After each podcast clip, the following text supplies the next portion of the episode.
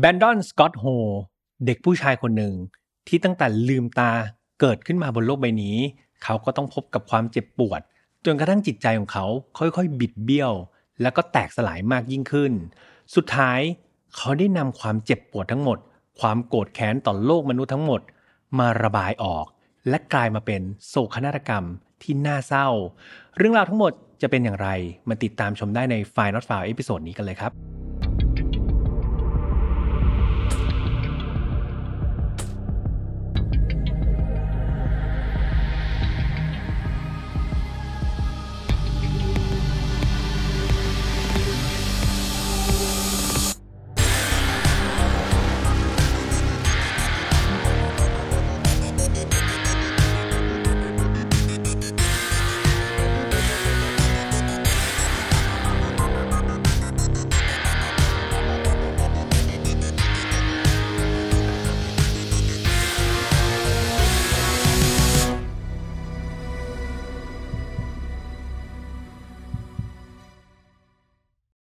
สวัสดีครับ ยินดีต้อนรับเข้าสู่ Final f a r Podcast วันนี้คุณอยู่กับผมแฮมทัชพลเช่นเคยนะครับ ในตอนนี้ออกอากาศตอนนี้สภาพอากาศเป็นอย่างไรนะครับเพียมก็มิอาจทราบได้เนาะเพราะว่าเราเนี่ยอัดตุนสต็อกกันไว้แบบยาวๆเลย ส่วนในวันที่พี่แฮมอัดเนี่ยต้องบอกว่ามันเป็นอีกหนึ่งวันที่อากาศร้อนมากๆเลยนะครับ ตอนนี้พี่แฮมก็อาจจะดู คล้ำลงด้วยเพราะว่าเพิ่งไปเที่ยวทะเลมาถึง 2 อาทิตย์เลยนะครับ ไม่รู้จะไปอยู่กันทำไมนะครับ ก็เรียกว่าตากแดดกันอย่างเต็มที่เลย เพื่อนๆก็ดูแลสุขภาพด้วยนะครับ ไม่ว่าจะเป็นฝนตกอยู่สมมุติถ้าเกิดตอนนี้ฝนตกอยู่ก็ดูแลสุขภาพ หรือว่าร้อนอยู่ก็ดูแลสุขภาพด้วยครับ เจ็บป่วยไปเนี่ยมันไม่ดีเลยเนาะสำหรับเรื่องราวในวันนี้ครับจะเป็นอีกหนึ่งเรื่องราวที่พี่แอมต้องบอกว่ามันน่าโศกเศร้าครับ แล้วก็น่าเจ็บปวดมากๆ รวมถึงมันมีเรื่องของการ กราดยิงครับ ดังนั้นพี่แอมต้องมี trigger warning ณตรงนี้เลยนะครับ ว่าถ้าเกิดใครมีประสบการณ์หรือว่ามีความรู้สึก sensitive กับเรื่องของการกราดยิงเนี่ยพี่เอ็มอยากให้หยุดตอนนี้ไว้ก่อนนะครับแล้วข้ามไปเป็นตอนอื่นๆ ไปดูว่าเอ้ยหน้าปกตอนไหนของ File Not Found ที่มันขีดน้อยๆเนี่ยไปดูตอนนั้นก่อนก็ได้ครับ หรือว่าไปหา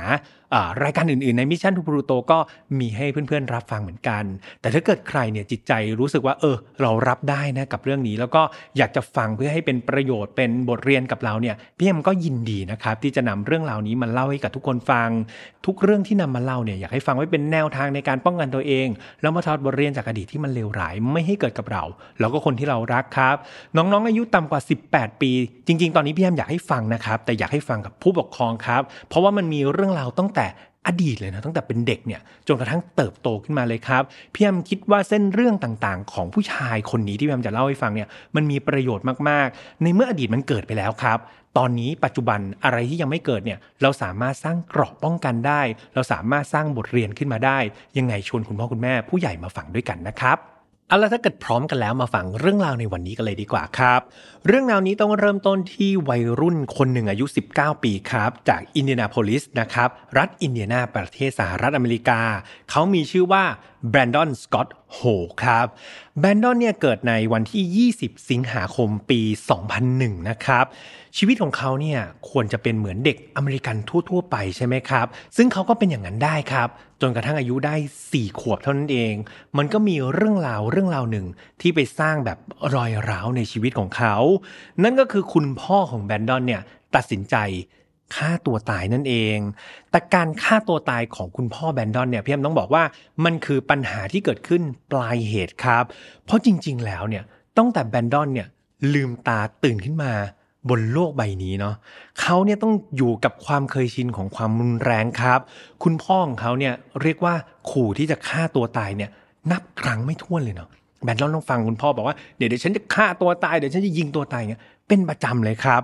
ไม่พอเนาะ คุณพ่อกับคุณแม่ของแบนดอนเนี่ยทะเลาะเบาแหวงใช้ความรุนแรง แล้วก็อุดมไปด้วยความหยาบคายครับเพื่อนๆดาดดาแบบสาดกันทุกวันตลอดเวลาครับ ชนิดที่ว่าแบนดอนเนี่ยเห็นมันจนเป็นแบบเรื่องชินตาครับ มองว่าการตบตีกันการด่ากันการขู่ฆ่าตัวตายเนี่ยมันเป็นเรื่องปกติของมนุษย์คนหนึ่ง เพราะว่าน้องยังเป็นเด็กครับ อย่างที่แบมบอกไปว่า ตอนจนถึงตอนนั้นตอนที่พ่อของแบรนดอนฆ่าตัวตายเนี่ยแบรนดอนอายุได้แค่สี่ขวบเท่านั้นเองยังเด็กมากๆ และในวันหนึ่งครับที่แบบคุณแม่แบรนดอนเนี่ยเขาทะเลาะเนาะแล้วคุณพ่อก็ขู่แบบว่าเฮ้ยแบบเดี๋ยวฉันจะฆ่าตัวตาย แม่เริ่มทนไม่ไหวครับ แม่แบรนดอนบอกว่าเอออยากจะทำอะไรก็ไปทำเลยไป และตอนนั้นเองครับ คุณพ่อของแบรนดอนก็เลยตัดสินใจปลิดชีวิตตัวเอง ความทรงจำทั้งหมดครับ มันได้ติดตา ตามแล้วก็หลอกหลอนแบรนดอนมาเรื่อย อยู่เรื่อยๆนะครับ ตลอดชีวิตที่เขาใช้มาเลย และมันก็ส่งผลต่อการใช้ชีวิตประจำวันของเขาด้วย รวมถึงสภาพจิตใจของแบรนดอนเนี่ยก็พบว่าหลายๆ ครั้งเนี่ยเขาเริ่มที่จะมีพฤติกรรมแปลกๆออกมาครับพี่ยมยกตัวอย่างเนาะความแปลกของแบรนดอน อย่างแรกเลยเนี่ย แบนดอนเป็นคนที่ชอบใส่กางเกงขาสั้นนะครับกางเกงขาสั้นเนี่ยสามสามตัวครับ ติดกันเลย ฟังแล้วอึดอัดมากๆครับ คือใส่ทีเดียวทีครั้งละ 3 ตัวนะครับ หรือเวลาแบนดอนดูทีวีเนี่ยเขาจะไม่ดูเฉยๆครับ เขาจะลักษณะดูแล้วโยกหัวไปด้วยครับ เพื่อนๆคล้ายๆ แบบชาวร็อกใช่ไหมครับ ฟังเพลงร็อก แต่นี่คือแบนดอนเนี่ยไม่ว่าจะดูข่าว ดูการ์ตูนดูอะไรก็ตาม เขาจะโยกหัวไปด้วย ตลอดเวลาครับ และอีกหนึ่งนิสัยเลยนะครับ ซึ่งแบนดอนเนี่ย ทำมาตลอดเลยก็คือ ไม่ว่าอะไรก็ตามที่เขากำลังทำอยู่เนี่ย แล้วเขาถูกขัดจังหวะครับแบนดอนเลือกที่จะทำใหม่หมดเลยครับ ตั้งแต่ต้นเลยนะ สมมุติว่าถ้าเกิดเขากวาดบ้านอะไรกันพี่ยกตัวอย่าง กวาดบ้านอยู่แล้วอยู่ๆแม่ขัดจังหวะบอกว่าเฮ้ยไปล้างจานหน่อยพอกลับมาทีแบนดอนจะเริ่มกวาดบ้านใหม่ทั้งบ้านเลยครับ ต่อให้เขากวาดมาแล้วครึ่งบ้านก็ตาม นี่คือนิสัยนะครับ แล้วก็อาการของแบรนดอนที่เกิดขึ้นจากสิ่งที่เขาได้รับผลกระทบในวัยเด็กนั่นเอง อาการเหล่านี้เนี่ยเอาจริง ๆ คุณแม่ของแบรนดอนก็สังเกตเห็นครับ แล้วก็พาแบรนดอนเนี่ยไปพบจิตแพทย์ตั้งแต่ตอนที่เขาเนี่ยอายุได้ 9 ขวบ และตอนนั้นเนี่ยจิตแพทย์ก็ได้วินิจฉัยออกมา แล้วก็พบว่าแบรนดอนมีอาการของโรคย้ำคิดย้ำถามครับ นั่นทำให้ตั้งแต่นั้นเป็นต้นมาเนี่ยแบรนดอนก็ต้องแบบ คอยไปหาจิตแพทย์นะเพื่อดูว่าเฮ้ยอาการของเขาดีขึ้นหรือยัง คอยรักษาไปเรื่อยๆครับ เวลาก็ผ่านไปเรื่อยๆ การวินิจฉัยอาการทางจิตของแบรนดอนเนี่ยปรากฏว่าแทนที่มันจะดีขึ้นเพื่อนๆปรากฏว่ามันถูกพบอาการผิดปกติมากขึ้นเรื่อยๆ แพทย์เนี่ยพบว่าแบรนดอนไม่ได้เป็นแค่โรคย้ำคิดย้ำทำนะ เขายังมีอาการทางจิตอีกหลากหลายอย่างครับ ยกตัวอย่างเช่น โรควิตกกังวลเกินเหตุ หรือแม้แต่โรคซึมเศร้าครับ แบนดอนเป็นหมดเลย ทุกสิ่งทุกอย่างเหล่านี้ครับ มันส่งผลให้แบนดอนเนี่ยมีพฤติกรรมที่ แปลกประหลาด แล้วก็เขาจะดูแบบกังวลอะไรก็ไม่รู้ตลอดเวลา รวมถึงมีพฤติกรรมที่รุนแรงก้าวร้าว แล้วก็ไม่ฟังใครทั้งสิ้น แม้ว่าจะไปพบจิตแพทย์อยู่ตลอดนะครับ อย่างที่บอกไปว่าพบจิตแพทย์อยู่ตลอดเนี่ย แต่ก็ดูเหมือนเริ่มที่จะเอาไม่อยู่เหมือนกัน เดือนพฤษภาคมครับปี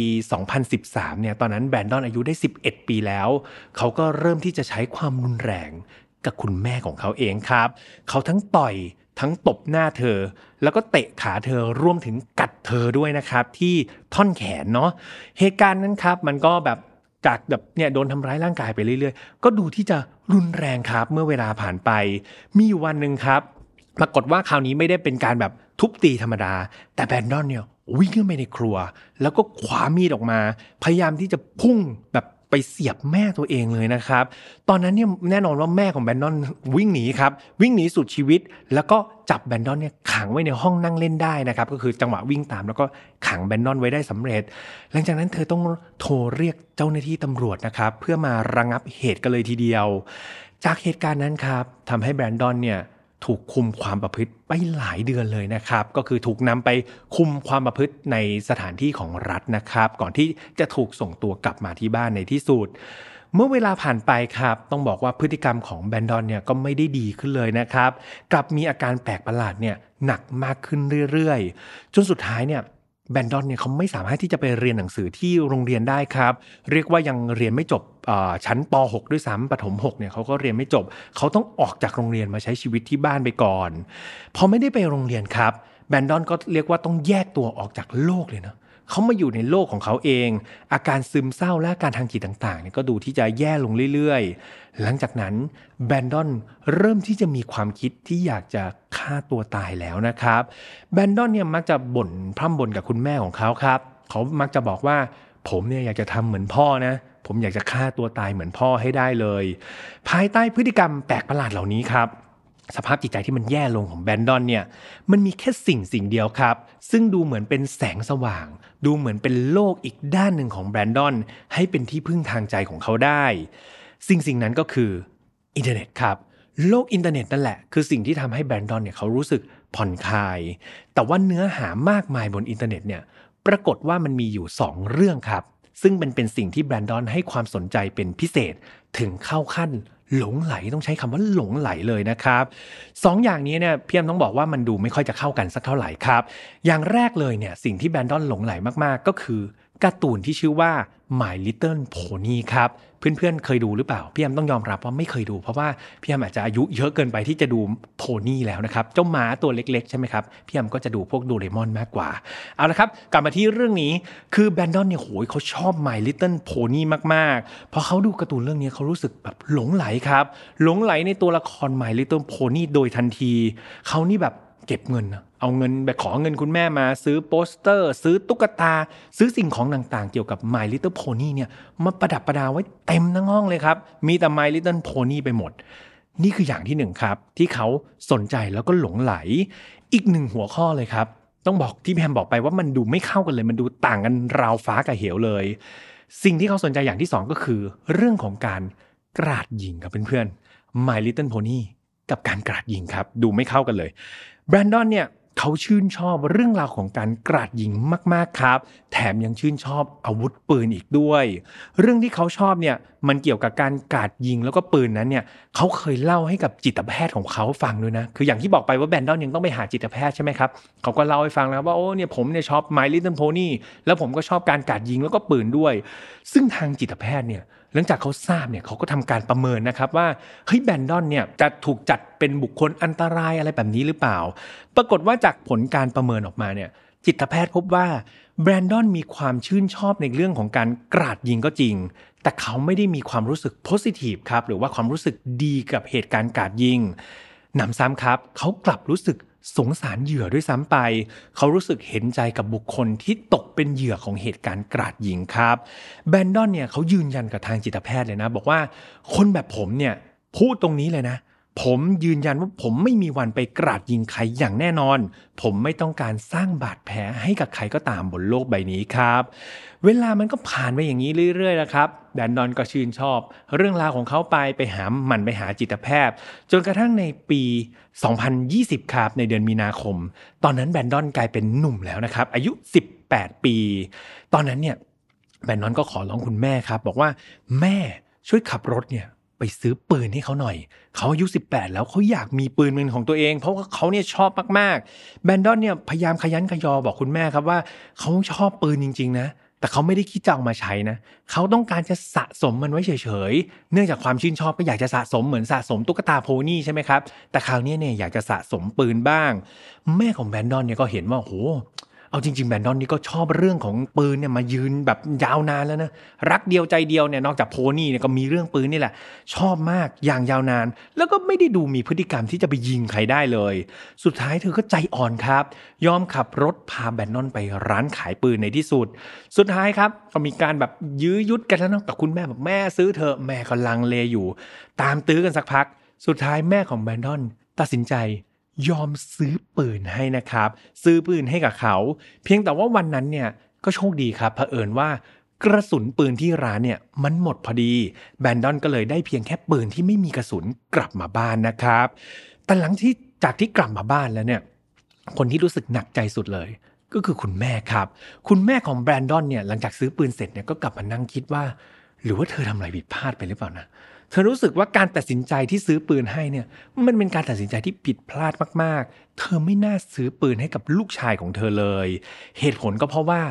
เธอกลัวครับ เธอกลับไปนึกย้อนถึงวันที่เธอเนี่ยเคยถูกแบรนดอนวิ่งเอามีดไล่จ้วงแทงครับ เธอคิดว่าถ้าวันหนึ่งแบรนดอนไปได้กระสุนมาล่ะ เธออาจจะเป็นเหยื่อรายแรกของแบรนดอนเลย ก็เป็นไปได้ครับ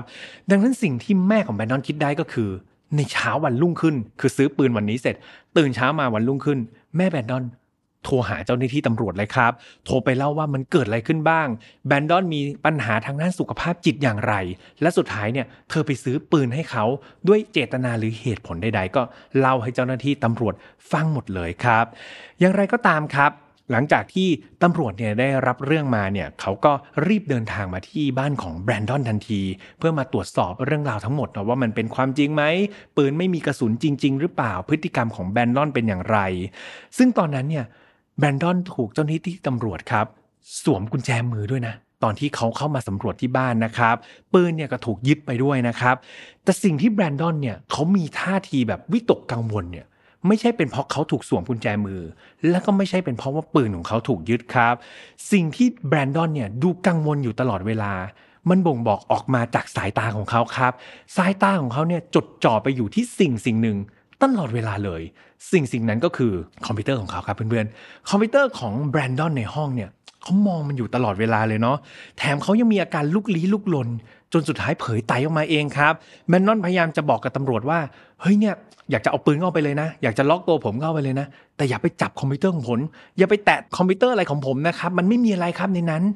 โอ้ตำรวจฟังแบบนี้ก็ชี้โพรงให้กระรอกใช่ไหมครับ ชี้ทางให้ตำรวจแล้วครับ ตอนแรกกำลังจะไม่สนใจอยู่แล้ว พอแบรนดอนพูดอย่างนี้ เจ้าหน้าที่ตำรวจก็เลยเข้าไปสำรวจคอมพิวเตอร์ของแบรนดอนโดยทันทีครับ แล้วเขาก็พบกับประวัติการค้นหาที่ต้องใช้คำว่าค่อนข้างน่ากลัวทีเดียว โดยเฉพาะเรื่องของการกราดยิงนะครับแบรนดอนครับหลังจากถูกจับกลุ่มตัวไปแล้วก็ยึดอาวุธปืนเนี่ยเขาก็ถูกนำไปบำบัด ทางสุขภาพจิตนะครับเป็นการชั่วคราว อย่างไรก็ตามครับ หลังจากถูกนำไปบำบัดเนี่ยไม่กี่ชั่วโมงเท่านั้นเองแบนนอนก็ถูกปล่อยตัวกลับมาครับ โดยตอนนั้นแพทย์ผู้เชี่ยวชาญในศูนย์บำบัดสุขภาพจิตเนี่ยเขาก็มองว่า อาการสุขภาพจิตของแบรนดอนเนี่ยมันไม่ได้มีอะไรที่เป็นอันตรายครับ แล้วก็สามารถที่จะกลับมาอยู่ที่บ้านได้ รวมถึงแบรนดอนเองเนี่ยเขาก็เป็นคนที่ยืนยันออกมาด้วยนะ ว่าชีวิตของเขาเนี่ยสุขสบายดี เขาไม่ได้รับความทุกข์ทรมานจากอาการทางจิตเวชใด ๆ เลยนะครับ สิ่งนี้ทำให้เขาถูกกลับมาใช้ชีวิตกับคุณแม่ที่บ้านของตัวเองอีกครั้งหนึ่งไม่กี่วันต่อมาครับ ทางการก็ได้ติดต่อกลับไปหา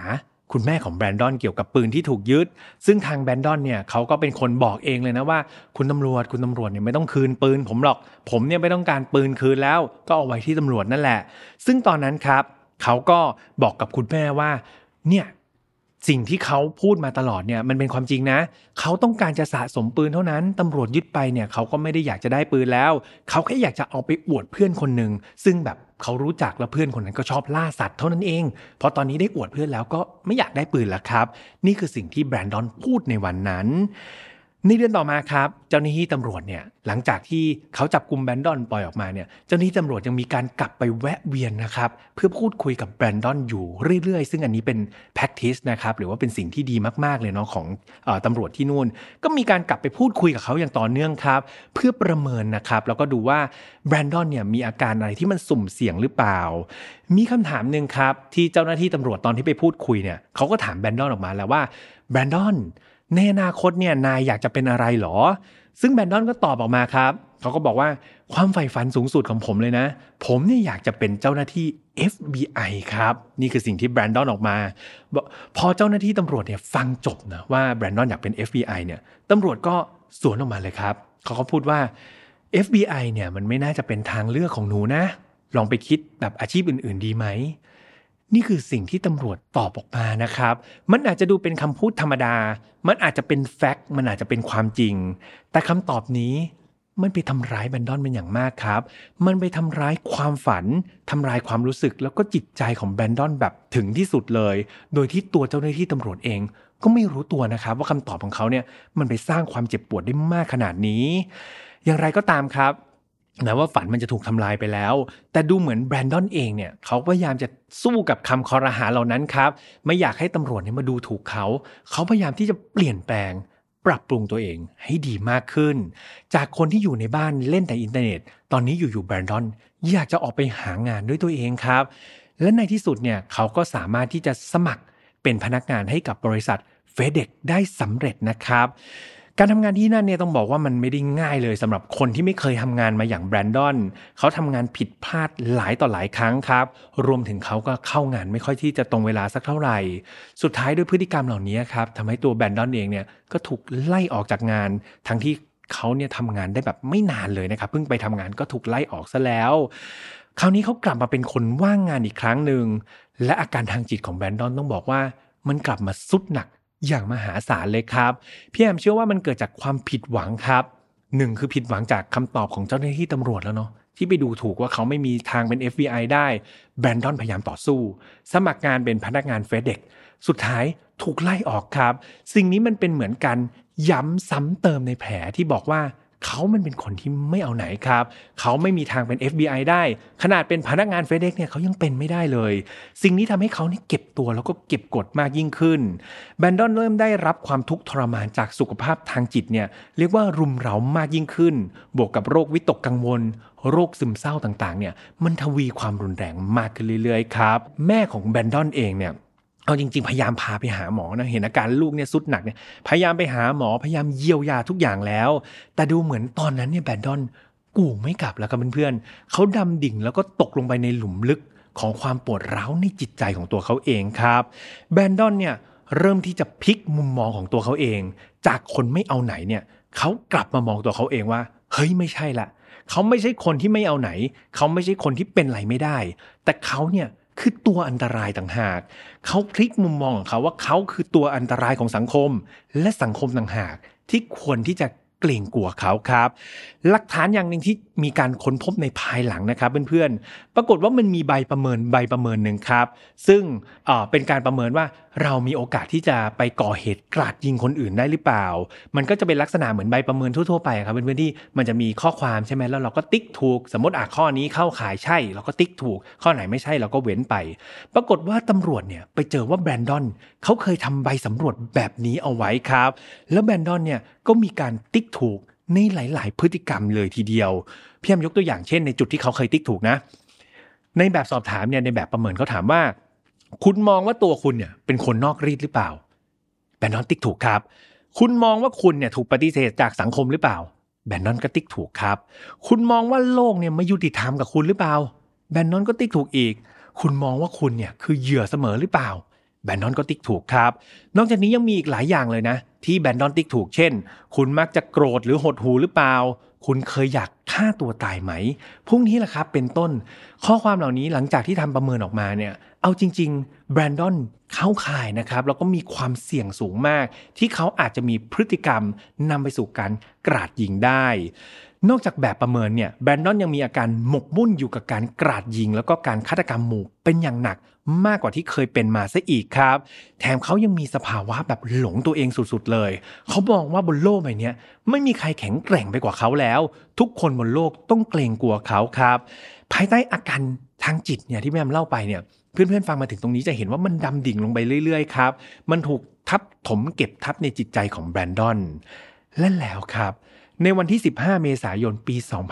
2021 ทุกสิ่งทุกอย่างที่มันทับถมอยู่ในจิตใจเนี่ย มันประทุออกมาครับแบนดอนเนี่ยได้ขับรถออกจากบ้านไปเงียบๆในเวลาประมาณ5ทุ่มของวันนั้น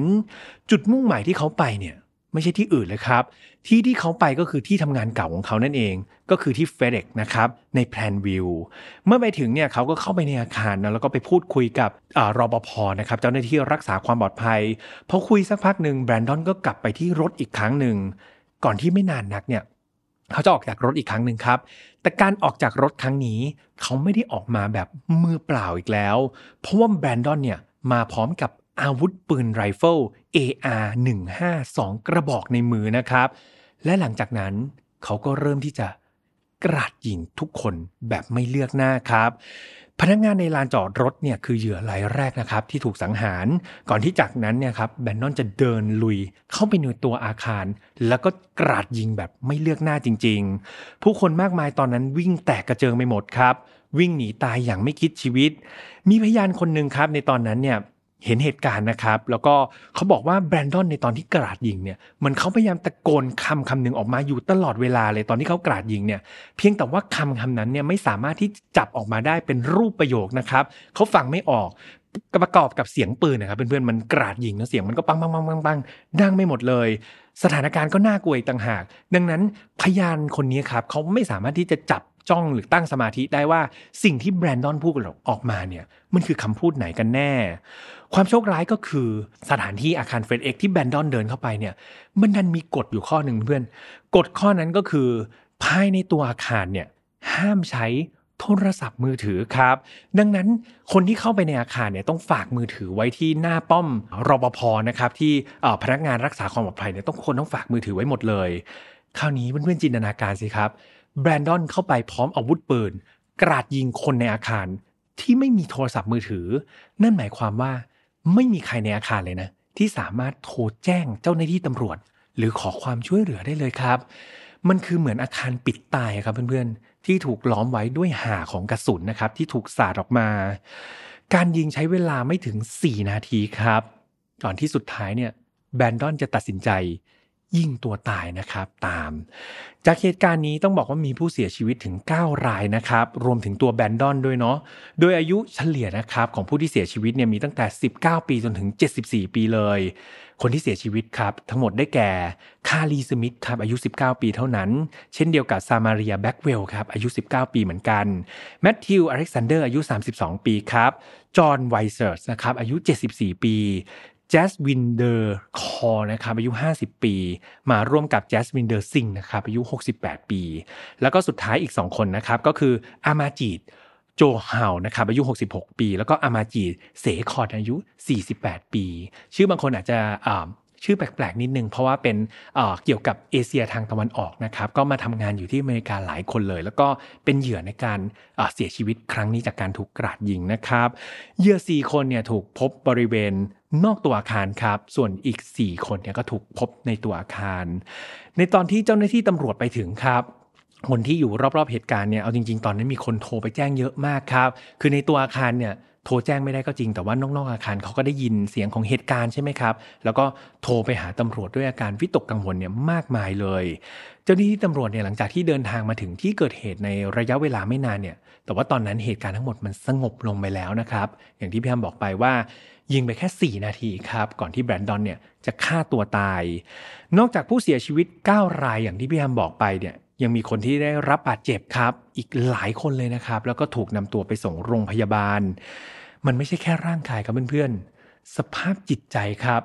ต่อให้หลายๆคนเนี่ยไม่ได้ถูกยิงเนาะแต่สภาพจิตใจที่เขาต้องอยู่ในเหตุการณ์เหล่านั้นครับ มันสร้างความเจ็บปวดทางจิตใจ แล้วก็ทำให้หลาย ๆ คนเนี่ย เป็นเขาเรียกว่ามีอาการวิตกจริตนะครับเกิดขึ้นมาวิตกกังวลเกิดขึ้นมาอยู่ตลอดเวลา แล้วก็ถูกต้องถูกนำตัวไปบำบัดกับจิตแพทย์เลยทีเดียว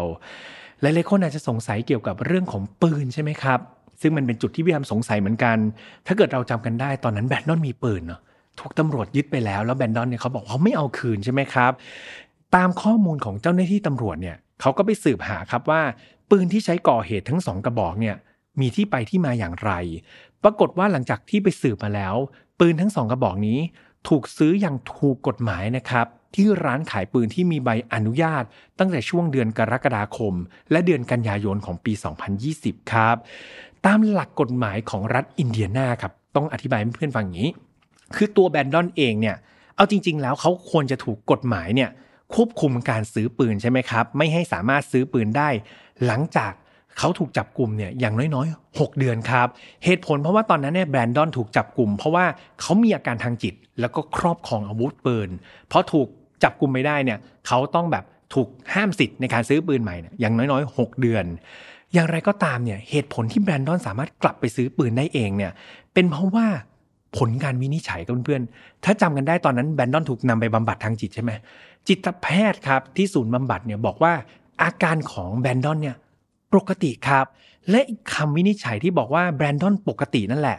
ทำให้สุดท้ายเจ้าหน้าที่ตำรวจเขาไม่ได้ใช้การควบคุมนี้ครับ การควบคุมว่า 6 เดือนห้ามซื้อปืนเนี่ยไม่ได้ถูกใช้ไม่ได้ถูก apply กับแบรนดอนครับ สุดท้ายแบรนดอนก็เลยสามารถที่จะกลับไปซื้อปืนได้อิสระอีกครั้งหนึ่งโดยที่ไม่ได้ถูก ตรวจสอบนะครับ ดังนั้นแบรนดอนครับเจ้าหน้าที่ตำรวจเชื่อว่าเขาน่าจะไปซื้อปืนเองนะครับ ซึ่งสุดท้ายแล้วนี่ตรงจุดนี้เจ้าหน้าที่ตำรวจยังพิสูจน์ไม่ได้นะครับ ข้อมูลล่าสุดที่พี่ทำสืบหามาเนี่ยมันยังขึ้นสเตตัสว่าเจ้าหน้าที่ตำรวจยังอยู่ระหว่างการสืบสวนต่อไปว่าปืนที่แบนดอนซื้อมาเนี่ยไปซื้อมาจากไหน เพราะว่าแบนดอนเองเขาก็เสียชีวิตฆ่าตัวตายไปแล้ว ดังนั้นก็ไม่สามารถที่จะสอบปากคำได้ครับ กลับมาที่เรื่องของแรงจูงใจกันบ้าง อันนี้แรงจูงใจก็อย่างที่บอกไปเนาะผู้ก่อเหตุเสียชีวิตไปแล้ว ก็เกิดจากการตั้งสมมติฐานครับ ซึ่งสมมติฐานเนี่ยแบ่งออกมาเป็น 2 เรื่องนะครับ อันสมมติฐานที่ 1 ก่อน อันนี้เจ้าหน้าที่ตำรวจเป็นคนตั้งขึ้นมาครับตำรวจเนี่ยเขาไปค้นพบจดหมายฉบับหนึ่งครับ ซึ่งแบรนดอนเขียนเอาไว้ ซึ่งเจ้าหน้าที่ตำรวจคาดว่าไอ้จดหมายตัวนี้แหละ มันน่าจะเป็นสาร แมสเซจนะครับที่บอกมาจากสภาพจิตใจของเขาก่อนที่เขาจะกราดยิงได้ไม่มากก็น้อย แถมในจดหมายนั้นครับยังมีเนื้อหาข้อความเกี่ยวกับอีกสิ่งหนึ่งที่เขาหลงไหลด้วยยังจำได้ใช่ไหมครับ อีกสิ่งหนึ่งที่เขาหลงไหลก็คือ My Little Pony ครับ ในจดหมายฉบับนั้นได้ระบุข้อความว่า ผมหวังว่าผมจะได้ไปอยู่กับ Apple Jack ในชีวิตหลังความตาย ชีวิตผมคงไม่มีความหมายถ้าไม่มีเธอ หากไม่มีชีวิตหลังความตาย และเธอไม่มีอยู่จริง ชีวิตของผมก็ไม่สำคัญอยู่ดี ซึ่ง Apple Jack ครับ ที่ถูกระบุในจดหมายของแบรนดอนน่ะมันก็คือหนึ่งในตัวละครของ My Little Pony ซึ่งเป็นตัวละครที่แบรนดอนเนี่ยชื่นชอบมากที่สุดเลยนะครับ นี่คือสมมติฐานแรกนะครับของเจ้าหน้าที่ตำรวจก็มองว่า แบรนดอนน่าจะไปกราดยิงแล้วก็ฆ่าตัวตายเพื่ออยากจะไปอยู่กับ Apple Jack นั่นเองนะครับนี่คือสมมุติฐานแรก อีกสมมุติฐานหนึ่งเนี่ยเป็นสมมุติฐานจาก FBI ครับซึ่งเขาเห็นต่าง FBI เนี่ยเชื่อว่าแรงจูงใจไม่น่าจะเกี่ยวกับ My Little Pony ครับแต่น่าจะเกิดจากอาการทางจิตของเขาเอง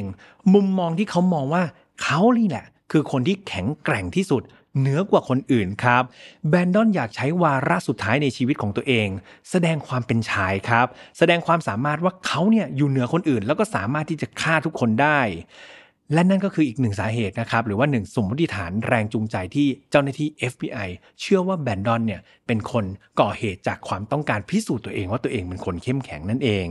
แต่ไม่ว่าสุดท้ายสาเหตุมันจะเกิดจากอะไรครับ เราก็ไม่สามารถที่จะรู้ความจริงได้เพราะว่าแบนดอนเขาก็จากไปแล้ว แต่สิ่งที่มันเกิดขึ้นแน่ ๆ ก็คือความน่าเศร้าครับ ความโศกเศร้า ความเจ็บปวดจากคนที่ต้องสูญเสียไป คนที่สูญเสียคนที่คนเอ่อที่เขารักนะครับจากเหตุการณ์นี้ หรือแม้แต่สภาพจิตใจครับ ที่มันยังคงสร้างความหวาดกลัว สร้างความวิตกให้กับผู้คนมากมาย อย่างไม่มีวันลบเลือนได้นะครับ แล้วเรื่องราวในวันนี้ก็จบลงแต่เพียงเท่านี้ครับ เราจะเห็นได้เลยนะครับว่าเส้นเรื่องของแบนดอนเนี่ยมันน่าสนใจมากๆครับเขาไม่ได้เกิดมาแล้วก็อยู่ๆจะมาลุกขึ้นมาจับปืนแล้วก็กราดยิงใครเลย แต่ทุกๆอย่างถูกบ่มเพาะนะครับจากสิ่งที่เขาเนี่ยค่อยๆรับเข้ามาเนาะในชีวิตตั้งแต่เด็กเลยนะครับ คืออย่างที่แม่บอกไปเนี่ย พ่อของเขาเสียชีวิตจากการฆ่าตัวตายตอนอายุ 4 ปีก็จริง แต่ก่อนที่จะถึง 4 ปีนั้นน่ะเราจินตนาการไม่ออกเลยเนาะว่า สถานการณ์หรือว่าสภาพแวดล้อมนะครับที่อยู่รอบตัวแบนดอนเนี่ยมันเลวร้ายขนาดไหนครับ และหลังจากนั้นเนี่ยต่อให้คุณแม่ของเขาเนี่ยพยายามจะหาพาไปหาจิตแพทย์อยู่ตลอดเวลาเนี่ย แต่สุดท้ายมันก็กูไม่กลับเหมือนกันครับ สภาพจิตใจของแบรนดอนนี่มันบอบช้ำแล้วก็มันไม่สามารถที่จะเปลี่ยนแปลงอะไรได้แล้วนะครับ ในตอนนั้น ซึ่งอันนี้มันฟังแล้วมันก็น่าจะโศกเศร้าเหมือนกัน ปัจจุบันครับปัญหาทางสุขภาพจิตเนี่ยก็ได้รับการพูดถึงแล้วก็ยอมรับมากยิ่งขึ้นครับ แต่พยายามเชื่อว่าอาการทางจิตเนี่ยมันก็เหมือนกับการเจ็บป่วยทางร่างกายเหมือนกันนะครับ การที่ปล่อยปละละเลยไว้เนี่ยสุดท้ายแล้ว มันอาจจะควบคุมไม่ได้นะครับ ดังนั้นเพื่อนๆทุกคนครับ ถ้าเกิดใครกำลังทนทุกทรมานนะครับ หรือว่ารู้ว่าเราอาจจะมีปัญหาทางด้านสุขภาพจิตเนี่ยพี่มอยากให้เราเปิดใจครับ แล้วก็ไปรักษากับจิตแพทย์นะครับ อย่ามองว่ามันเป็นเรื่องน่าอายนะครับ สิ่งสิ่งนี้มันสามารถเกิดขึ้นได้กับทุกคนเลย การเป็นคนที่มีปัญหาสุขภาพจิตเนี่ยมันไม่ใช่เรื่องน่าอายครับ แต่สุดท้ายถ้าเกิดปัญหาสุขภาพจิตของเราเนี่ยมันไปก่อให้เกิดเหตุการณ์อะไรร้ายๆนั่นแหละไอ้นั่นแหละครับต้องอาย อันนั้นแหละครับ ที่ไปสร้างความเจ็บปวดให้กับคนอื่น นั่นแหละครับคือสิ่งที่ผิดบาป ดังนั้นครับอะไรที่ป้องกันได้พี่แอมอยากให้ทุกคนป้องกันไว้ก่อน ยังไงขอเป็นกำลังใจทุกคนจริง ๆ นะครับ ณจุดนี้นะสำหรับใครที่ชื่นชอบไฟน์นอตฟาวครับ เรายังมาเจอกันได้ทุกวันอังคารแบบนี้เหมือนเดิมครับ ไม่ว่าจะเป็น YouTube Spotify SoundCloud Podbean Apple Podcast นะครับเราฟังกันยาวๆแบบ podcast ได้ใน Spotify ครับแล้วก็ Apple Podcast ตามไป Follow แล้วก็ฟังพี่แอมในนั้นก็ได้ หรือว่าใครอยากดูรูปภาพก็มาใน YouTube ได้เช่นเดิมนะครับ ฝากแฟนเพจของเราด้วยนะครับ Mission to Pluto ในนั้นจะมีคลิปสั้นๆนะครับที่ทางทีมงานเนี่ยตัดมาให้แฟนๆ ได้ดูอีกครั้งหนึ่งครับ แล้วก็ สามารถไปรีคอร์นะครับไปรีแคปเรื่องราวต่างๆ แล้วก็กลับไปดูตอนแบบยาวๆ ใน YouTube ได้อีกครั้งหนึ่งรวมถึงสุดท้ายจริงๆ ก็คือกลุ่มของเราครับ f i n a l f i l Family ดังนั้นยังคงรอต้อนรับทุกคนอยู่นะครับ มีเพื่อนๆ น่ารักน่ารักแล้วก็มีแต่ภาพมากมายครับ อยู่ในกลุ่มนั้นเข้าไปแชร์ประสบการณ์ เข้าไปแชร์เรื่องราวต่างๆ เกี่ยวกับคดีฆาตกรรม หรือไม่เกี่ยวก็ได้นะ แต่มันเป็นประโยชน์ยังไงตั้งกระทู้ไว้พี่แอมจะไปรีวิวแล้วก็แอปพรูฟด้วยตัวเองเลยนะครับสำหรับวันนี้ลาไปก่อนนะครับดูแลสุขภาพดีๆ แล้วเจอกันใหม่วันอังคารหน้านะ สวัสดีครับ Mission to Pluto Podcast let's get out of your orbit พบกับเรื่องราวที่คุณอาจจะหาไม่เจอ แต่เราเจอใน f i n a l f i l e Podcast